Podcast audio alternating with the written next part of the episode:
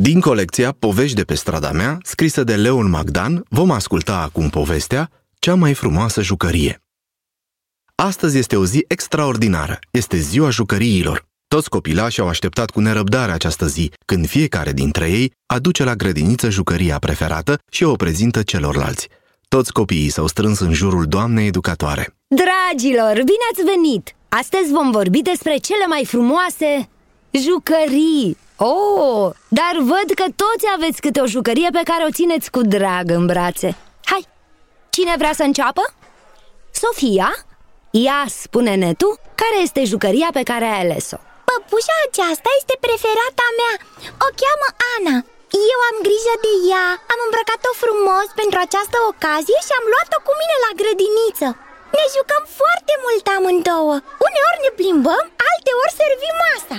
Bineînțeles, masa făcută de mine, de obicei din frunze și crenguțe. Adică ne prefacem că servim masa. Desigur, foarte bine. Asta înseamnă să te joci, să-ți folosești imaginația și creativitatea, să creezi o lume întreagă alături de jucăriile tale. Bravo, Sofia! Irina? Jucăria pe care am ales-o este acest ponei de pluș. E cel mai cu minte. Când ne jucăm, stau mult de vorbă cu el și îi spun povești, iar el mă ascultă foarte atent. Îi plac mult poveștile mele. I-am recitat și toate poeziile pe care le-am învățat aici, la grădiniță. Bravo! Este minunat! Mircea, tu ce jucărie ai la tine? Uau! Acesta e robotul meu adus din viitor. Îl cheamă Șurubel patru mii. Este extraordinar de puternic. Poate să facă lucruri incredibile. De exemplu, când am trimis într-o misiune la Polul Nord, a stat o noapte întreagă în frigider și n-a avut nimic. Altădată l-am trimis pe fundul oceanului, când făceam baie, și a intrat în cadă cu mine. A fost o aventură, dar are și eroi de programare. Cum adică eroi de programare? Eu cred că vrei să spui erori de programare, adică defecte. Da, asta voiam să spun, că are și erori de programare, dar tot e jucăria mea preferată. Dar de ce zici că are și erori? A greșit cu ceva?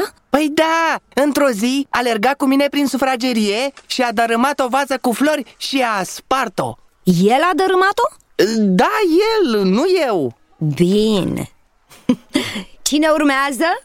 Dragilor, haideți, haideți să vedem pe rând toate jucăriile. Cei mici se înghesuiau, care mai de care să povestească despre jucăria favorită. Se ridicau unul câte unul și fiecare își prezenta jucăria preferată. Copiii au admirat păpuși, mașinuțe, supereroi, chiar și un trenuleț. Ultimul dintre copii era chiar Andrei, fratele Sofiei, dar el nu avea nimic în mânuțe, nicio jucărie. Toți copiii erau convinși că are vreo jucărie mai micuță prin buzunare sau poate în ghiozdanel, dar când veni rândul său, doamna educatoare îl întrebă. Și tu, Andrei, ce jucărie ai adus? Eu nu am adus nimic cu mine. Cum? De ce? Cred că n-are nicio jucărie. Nu e adevărat!